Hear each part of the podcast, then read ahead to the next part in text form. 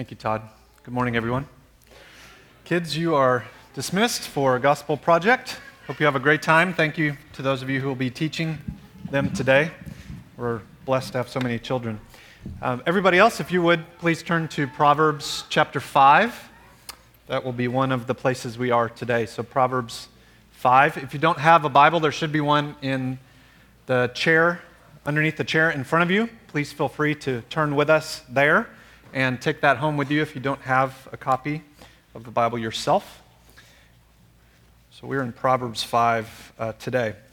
As Todd uh, prayed, we have a uh, sensitive topic today. Um, if you're new with us, our conviction as a church is that the Bible is God's Word, and in it is the power that we need to live godly lives. So we're going to talk about uh, sex today. And this will be um, a frank conversation, uh, but it won't be crude. I promise um, I will be as honest and transparent as the text is, and I hope that will serve us well. So, we have a couple readers. We're going to read most of Proverbs 5, 6, and 7, and then I'll talk the rest of the time from the ideas that we find there. Long passages but I want us to get a sense of just how much the Bible says about this. So follow along in your Bibles with me. We'll start in Proverbs 5, verse 1. My son, be attentive to my wisdom. Incline your ear to my understanding, that you may keep discretion and your lips may guard knowledge. For the lips of a forbidden woman drip honey, and her speech is smoother than oil, but in the end she is bitter as wormwood sharp as a two edged sword. Her feet go down to death. Her steps follow the path to Sheol. She does not ponder the path of life. Her ways wander, and she does not know it. And now, O sons, listen to me, and do not depart from the words of my mouth. Keep your way far from her, and do not go near the door of her house, lest you give your honor to others and your years uh, to the merciless lest strangers take their fill of your strength, and your labors go to the house of a foreigner. And at the end of your life, you groan. When your flesh and body are consumed, and you say, How I hated discipline, and my heart despised reproof. I did not listen to the voice of my teachers or incline my ear to my instructors. I am at the brink of utter ruin in the assembled congregation. Drink water from your own cistern, flowing water from your own well. Should your springs be scattered abroad, streams of water in the streets? Let them be for yourself alone and not for strangers with you. Let your fountain be blessed and rejoice in the wife of your youth. A lovely deer, a graceful doe, let her breasts fill you at all times with delight. Be intoxicated always in her love. Why should you be intoxicated, my son, with a forbidden woman and embrace the bosom of an adulteress? For a man's ways are before the eyes of the Lord, and he ponders all his paths. The iniquities of the wicked ensnare him, and he is held fast in the cords of sin. He dies for lack of discipline, and because of his folly, he's led astray. Proverbs 6, 20 through 35. My son, keep your father's commandment, and forsake not your mother's teaching. Bind them on your heart always Tie them around your neck. When you walk, they will lead you. When you lie down, they will watch over you. And when you awake, they will talk with you. For the commandment is a lamp, and the teaching a light, and the reproofs of discipline are the way of life, to preserve you from the evil woman, from the smooth tongue of the adulteress. Do not desire her beauty in your heart, and do not let her capture you with her eyelashes. For the price of a prostitute is only a loaf of bread but a married woman hunts down a precious life. Can a man carry fire next to his chest and his clothes not be burned? Or can one walk on hot coals and his feet not be scorched? So is he who goes in to his neighbor's wife. None who touches her will go unpunished. People do not despise a thief if he steals to satisfy his appetite when he is hungry, but if he is caught, he will pay sevenfold. He will give all the goods of his house. He who commits adultery lacks sense. He who does it destroys himself. He will get wounds and dishonor, and his disgrace will not be wiped away. For jealousy makes a man furious, and he will not spare when he takes revenge. He will accept no compensation. He will refuse, though you multiply gifts. My son, keep my words and treasure up my commandments with you. Keep my commandments and live. Keep my teaching as the apple of your eye. Bind them on your fingers, write them on the tablet of your heart. Say to wisdom, You are my sister, and call insight your intimate friend, to keep you from the forbidden woman, from the adulteress with her smooth words. For at the window of my house, I have looked out through the lattice, and I have seen among the simple, I have perceived among the youths, a young man lacking sense passing along the street near her corner, taking the road to her house in the twilight, in the evening, at the time of night and darkness. And behold, the woman meets him, dressed as a prostitute, wily of heart she is loud and wayward. Her feet do not stay at home, now in the street, now in the market, and at every corner she lies in wait. She seizes him and kisses him. And with bold face, she says to him, I had to offer sacrifices today, and today I paid my vows. So now I have come out to meet you, to seek you eagerly, and I have found you. I have spread my couch with coverings colored linens from Egyptian linen. I have perfumed my bed with myrrh, aloes, and cinnamon. Come, let us take our fill of love till morning. Let us delight ourselves with love. For my husband is not at home. He has gone on a long journey. He took a bag of money with him. At full moon, he will come home. With much seductive speech, she persuades him. With her smooth talk, she compels him. All at once he follows her as an ox goes to the slaughter, or as a stag is caught fast till an arrow pierces its liver. As a bird rushes into a snare, he does not know that it will cost him his life. And now, O sons, listen to me and be attentive to the words of my mouth. Let not your heart turn aside to her ways. Do not stray into her paths, for many a victim she has laid low and all her slain are a mighty throng. Her house is the way to Sheol, going down to the chambers of death. You pray with me? Father, we are people uh, in desperate need of a word from you. We pray this morning wouldn't be simply a, another talk that we hear and then we depart but that we would have an encounter with you.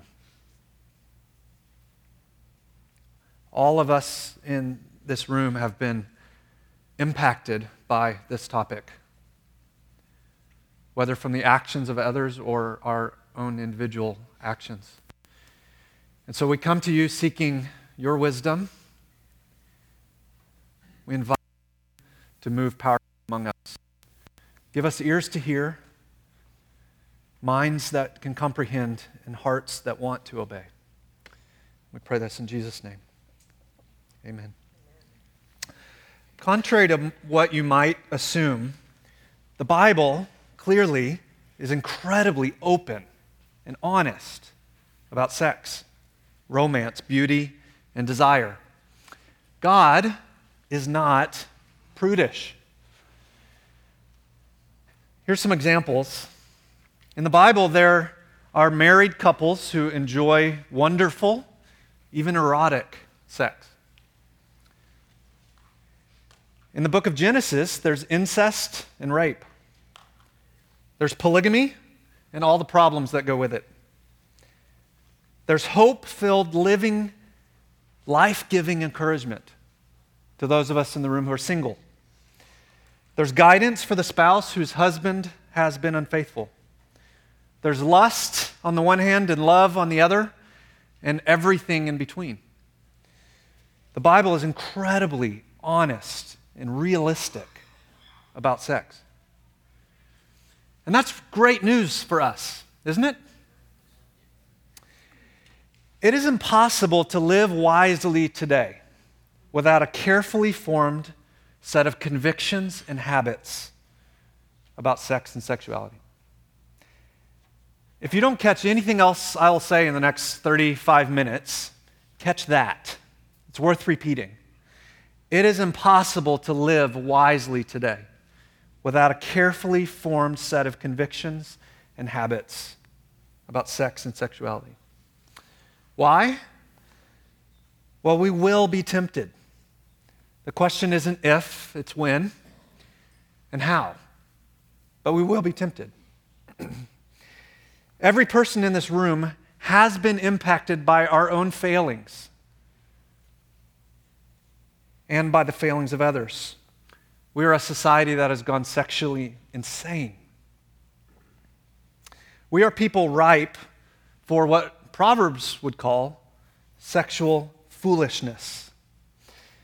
If I could frame that in a couple of different ways. First, our culture undervalues and yet overvalues sex. We undervalue it on the one hand and we overvalue it on the other. Let me try to explain that. On the one hand, culture undervalues sex. Now, that may strike you as a strange idea because sex is literally everywhere. Everywhere. Its overtones permeate everything from shampoo commercials to politics to every single song on mainstream social media. Despite being everywhere, though, it's completely misunderstood. So it's everywhere, and yet it's everywhere misunderstood. The Bible has a very high view of sex. It says that sex in marriage ought to be celebrated and rejoiced in. Did you hear that in those Proverbs?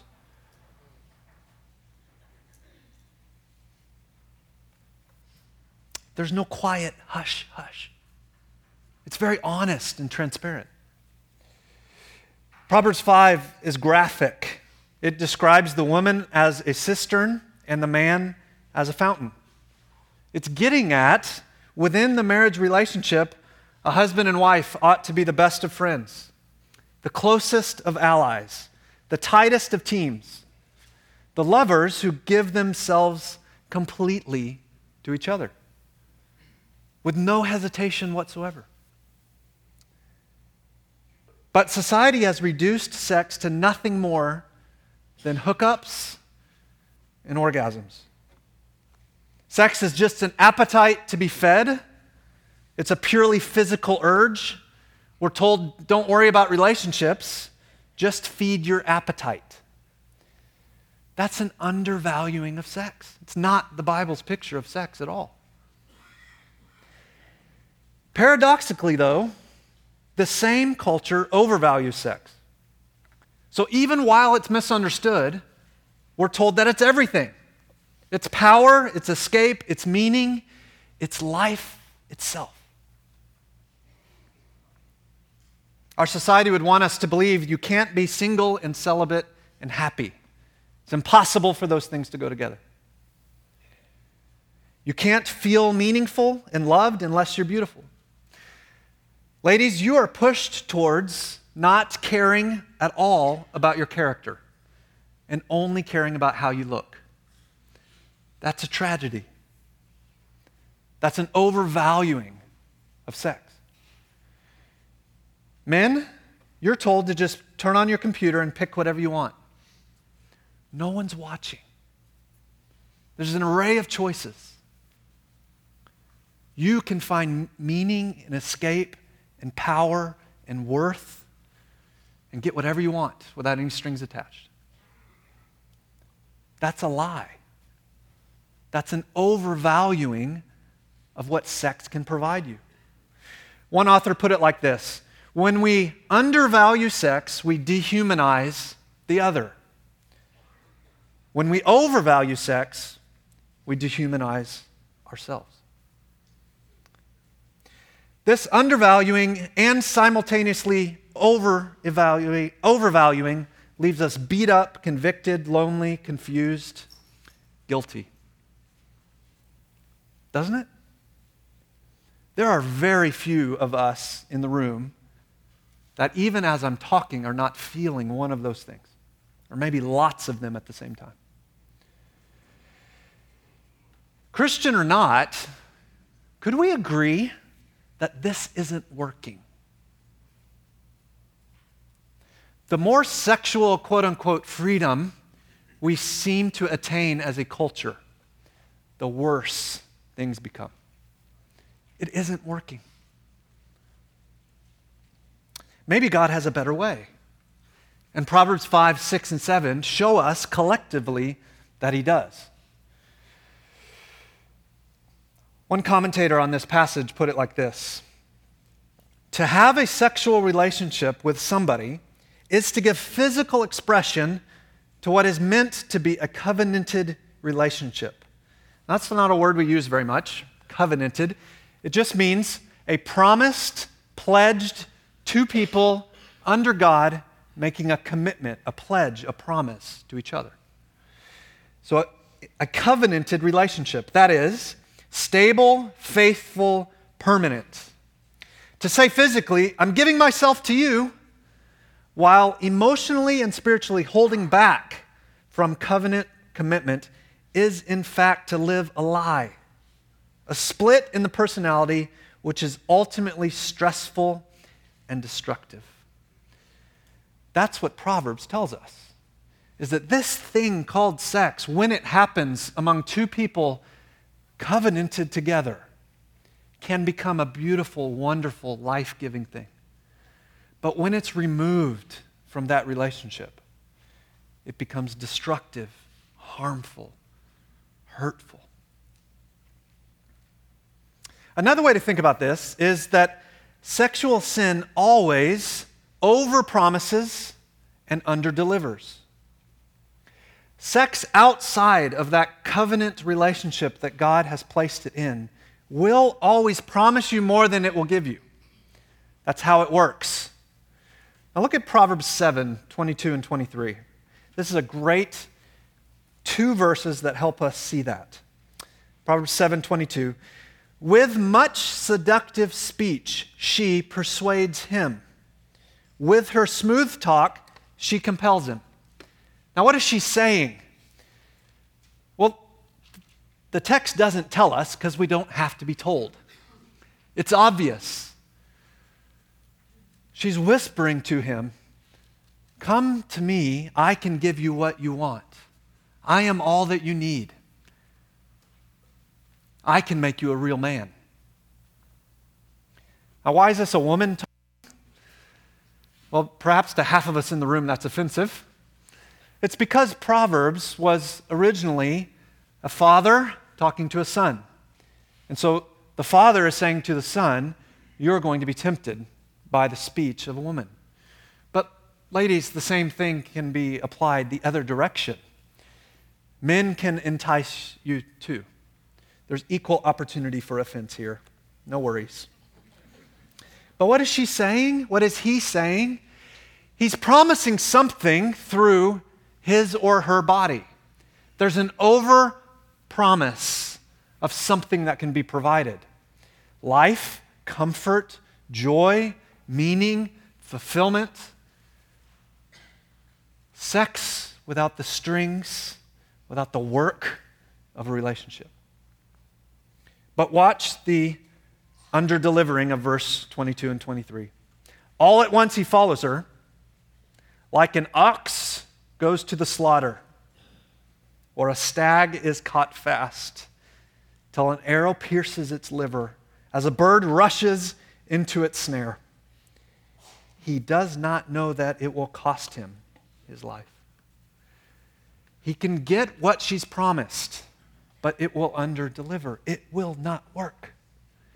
And yet we find ourselves as people turning again and again and again and again and again.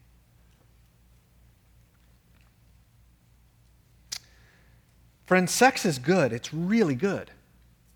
But a momentary physical pleasure can never satisfy the longing of eternal joy in God. It cannot work. Our fears and inner barrenness make love a narcotic, a way of medicating ourselves. and addicts always make destructive, foolish choices. Now, Proverbs makes clear that wisdom necessitates both avoiding immorality and treasuring God supremely. One without the other won't work, it doesn't deliver. Sexual sin, or as Proverbs terms it, folly, creates inevitable pain. As one of the readers read the illustration, can you carry fire right up next to you and not get burned? Well, the answer, of course, is no. Why would we expect to get as close to this as we can and not be impacted by it? It won't work. We'll always get burned. And our sexual choices always affect more than just me. Whatever I do with my body will have an impact on others. Whatever you do in your mind will have an impact on others. Proverbs emphasizes, interestingly, that avoiding immorality requires an awareness of both physical and audible temptation. Maybe this is because I'm a guy, but I found this surprising as I studied Proverbs this week. That Proverbs actually emphasizes more what is said than what is seen that more often there's an emphasis on the enticement that comes through words than through images. does that seem odd to you? It does to me. But as I've thought on that for a week, maybe that's why pornography today is so much more destructive than it was when I was a child. Here's what I mean. When I was 8, 9, 10, 12, 13, becoming a man, to experience pornography, you had to go to uh, some bookstore and hide your magazine in another one. You had to look at it in public, and it was just an image. Today, if someone is getting enticed into pornography, they are watching and listening to people having sex its power is verbal. There are people saying things that would not have been said a generation ago. Absolutely no way to have been tempted in the same exact way. Why is that so powerful? It's because the enticement of what you hear can have an effect on the heart that what you see doesn't. Maybe there's more to this than just the availability. Maybe it's the medium that it's coming through. So this father is telling his son, be careful what you hear, what you listen to, what you take in. Because it can pull you like nothing else. But of course, obviously, avoiding immorality demands an awareness of physical temptation as well. So, Christians in the room, I would ask you what wise habits are you cultivating that keep you from looking at and listening to things that would pull you romantically and physically into decisions that are destructive? What habits are you cultivating, Christians, that keep you from failing in this regard? And to the non Christians in the room, I would say, let me be really clear on behalf of the rest of us. Please don't hear us saying that avoiding immorality is the goal. It's not. That isn't the greatest attainment of life. Treasuring Christ supremely is our aim. Those of us in the room who are believers believe that Christ is the apex of all desire. That life is found not by merely avoiding bad things, but by pursuing the greatest thing, Jesus Himself. According to Proverbs, now when we put all of this together, how is it that we avoid what's destructive and pursue what's life giving, Christ Himself? Well, Proverbs 5, 6, and 7, what it emphasizes is a word none of you are going to like. Maybe one or two, but you're the weirdos. Discipline. Discipline. Now, not the parent disciplining, disciplining the child, but the individual disciplining him or herself. Now, if there's a cuss word today, it is certainly that one discipline. Discipline is the key to not falling prey to sex and beauty. Now, let me give, me three, let me give you three strategies from Proverbs that help us see the pursuit of grace driven discipline. First, we're told to guard our heart, for the heart guides your sexual organs. Friends, your body parts don't make decisions for themselves, your heart does. Your heart is what drives what you do with your body. Your heart determines what you look at the second time. It determines who you choose to take your shirt off for.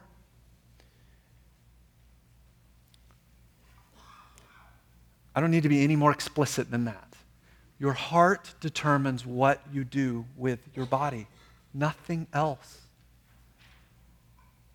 Except in the horrific cases of sexual abuse, and there are many.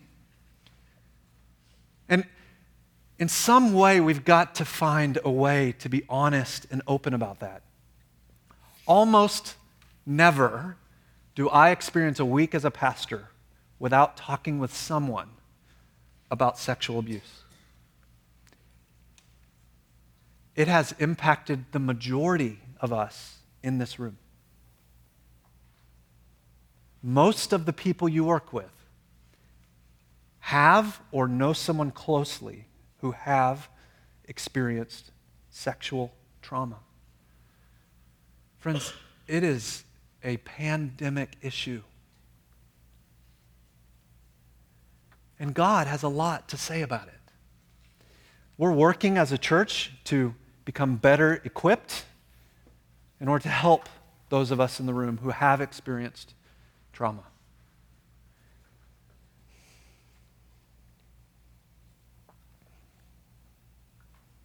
And may we be a place that's safe for you to be honest about what you've faced and what you have done in order that the light of Christ could shine on you and bring healing and give life where it feels like there's just death.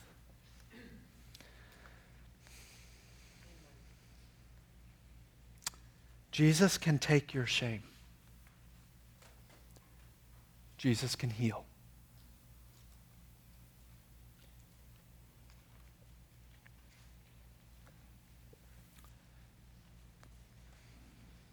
With the exception of those cases, your body will never wander where your heart hasn't already been. How do we know that? Proverbs 6 25. Don't desire her beauty where? In your heart. And don't let her capture you with her eyelashes. Proverbs 7 25. Don't let your heart turn aside to her ways. Do not stray into her paths. Your heart guides what you'll end up doing with your body. You want to stop destructive behaviors. You want to get over the ones you've already done? Then the heart has to be cultivated in the gospel of grace. C.S. Lewis, magnificent quote, put it like this Most people, if they have really learned to look into their own hearts, would know that they do want and want acutely something that cannot be had in this world. There are all sorts of things in this world that offer to give it to you, but they never quite keep their promise. The longings which arise in us when we first fall in love, first think of some foreign country, first take up a subject that excites us, are longings which no marriage, no travel, no learning can satisfy. The wife may be a good wife. The hotels and scenery may have been excellent. The chemistry may have been very interesting job. But something has evaded us. Your heart will always reveal to you that there is a need that cannot be met by anything other than God. And yet it will also guide you towards falling into the same hole over and over and over and over again. And the only way out is to seek the love of Christ poured into that heart.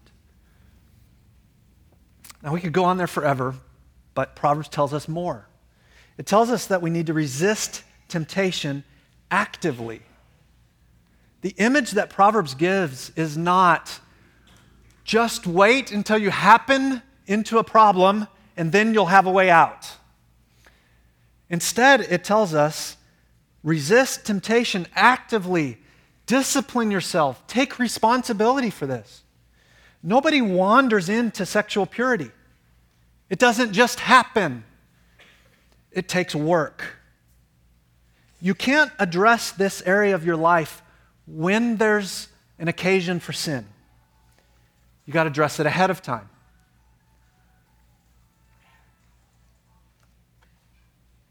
You got to fill your life with a web of relationships that will help you stay focused on Christ. That's what the church is.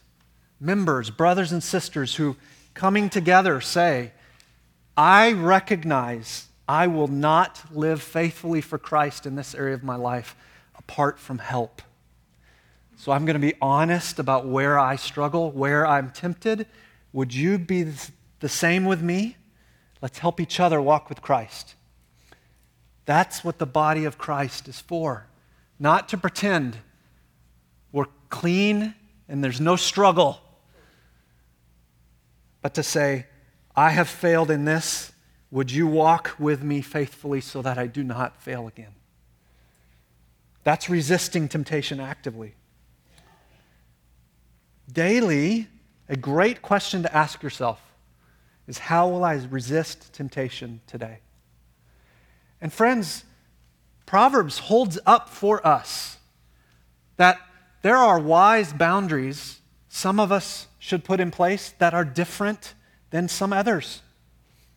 That wisdom says some of us are tempted audibly much more than we're tempted visually. Some of us are tempted visually much more than audibly. Some of us struggle in this area of life more than others. Some of us need to do some really crazy, radical things. That there is space among the body of Christ for you to pursue how do I wisely live in this area of my life? It might mean I'm not alone in a residence with a member of the opposite sex, ever, who is not my spouse. Does that sound extreme? To some of you, it might.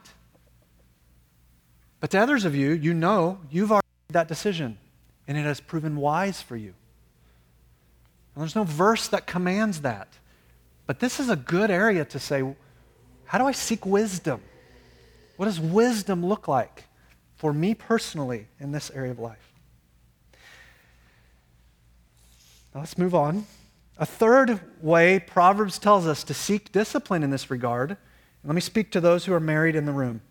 It says to enjoy your spouse completely. Now, just to show it in the scriptures clearly, Proverbs 5 18 and 19. Let your fountain be blessed. Rejoice in the wife of your youth.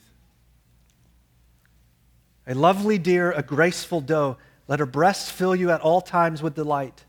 Be intoxicated always in her love. The Bible is incredibly realistic and beautiful about sex. It teaches that there's a form and there's a freedom. That there's an environment in which God designed this beautiful thing to work. And there's a freedom within that form to enjoy one another completely.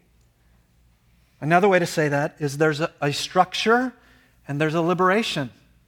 There's a structure in which this is supposed to work, and there's a freedom with which we're to operate within that structure married people, when you don't do that, you are setting each other up for sexual failures. More so than if you are single and there was no context in which healthy sex could be experienced.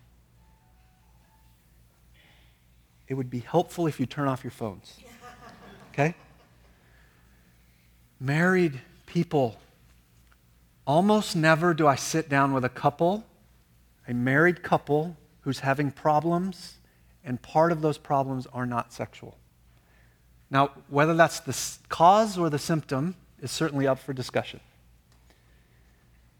But if there's a struggle in this area of your relationship, take that seriously. Whatever's causing it, address it. Be willing to be open and honest with other brothers and sisters in wise contexts who can help you work through whatever struggles there might be. Enjoy your spouse completely. That's an area of discipline, Proverbs tells us. Who's uncomfortable?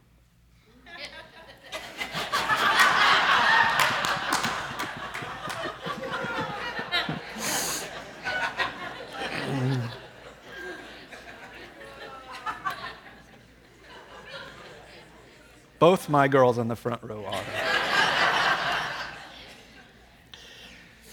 Friends, these are just a few of the ways Proverbs says to pursue discipline. They are not popular paths today, but they are the smooth paths. If you want to get out of the potholes of sexual sin, today is a day to repent and then to commit to walking on the smooth path. Today. You can't make a decision today that will make it easy every other day, but you can for today. Amen? You'll avoid needless pain if you rely on God and lean on brothers and sisters in Christ who will encourage you to live grace filled, gospel saturated, Christ exalting, disciplined lives. But the reality is, we are all sexually broken people. We are all universally guilty before a holy God. Guilty of using our bodies, our imaginations, our fellow human beings in ways that have dishonored God. Many of us have staked our worth on how we look. Others of us have manipulated people for momentary sexual pleasure. And time doesn't allow, but I have a list of other ways in which we have all failed in this regard. We've all sinned. At some level, all of us are sexual failures. We all know something of the sense of shame, guilt, and slavery that come from that reality. Left to ourselves, we are all morally filthy. And as Proverbs 5 said, our ways are before the eyes of the Lord. Nothing is hidden from Him. You may think you've hidden it from everybody else, but nothing is hidden from God. None of us stand pure.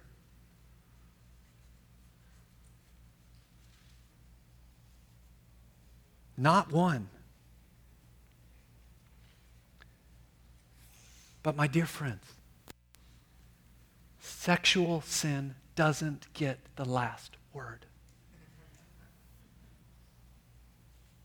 We're not without hope of cleansing and grace because the holy God is also the gracious Savior.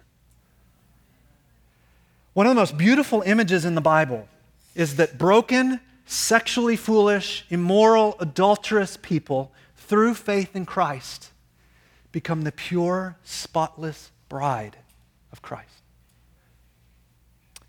So, Christians, you have been cleansed and forgiven, regardless of what you feel.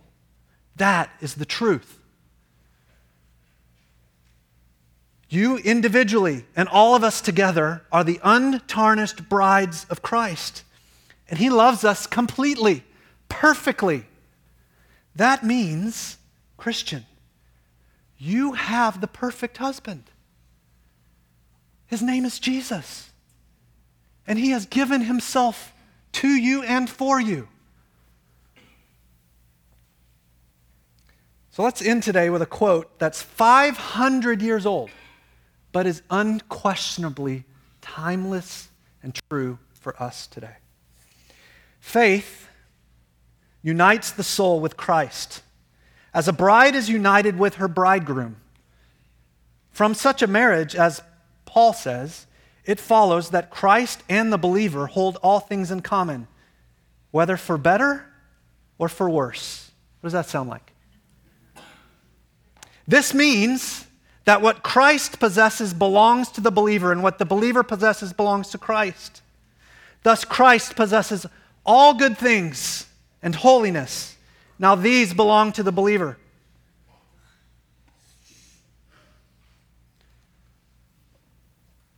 Porn addict, Christian in the room who is in an adulterous affair right now, last night. What Christ has, has been given to you. Do you believe that? If you will, if you do, then you'll stop. Because our actions flow from the identity we've been given in Christ. You don't earn this, it's a gift. Martin Luther, who wrote this so long ago, was speaking to people just like us sexual failures, among whom Christ, because he died in our place, rose in victory, has given us purity.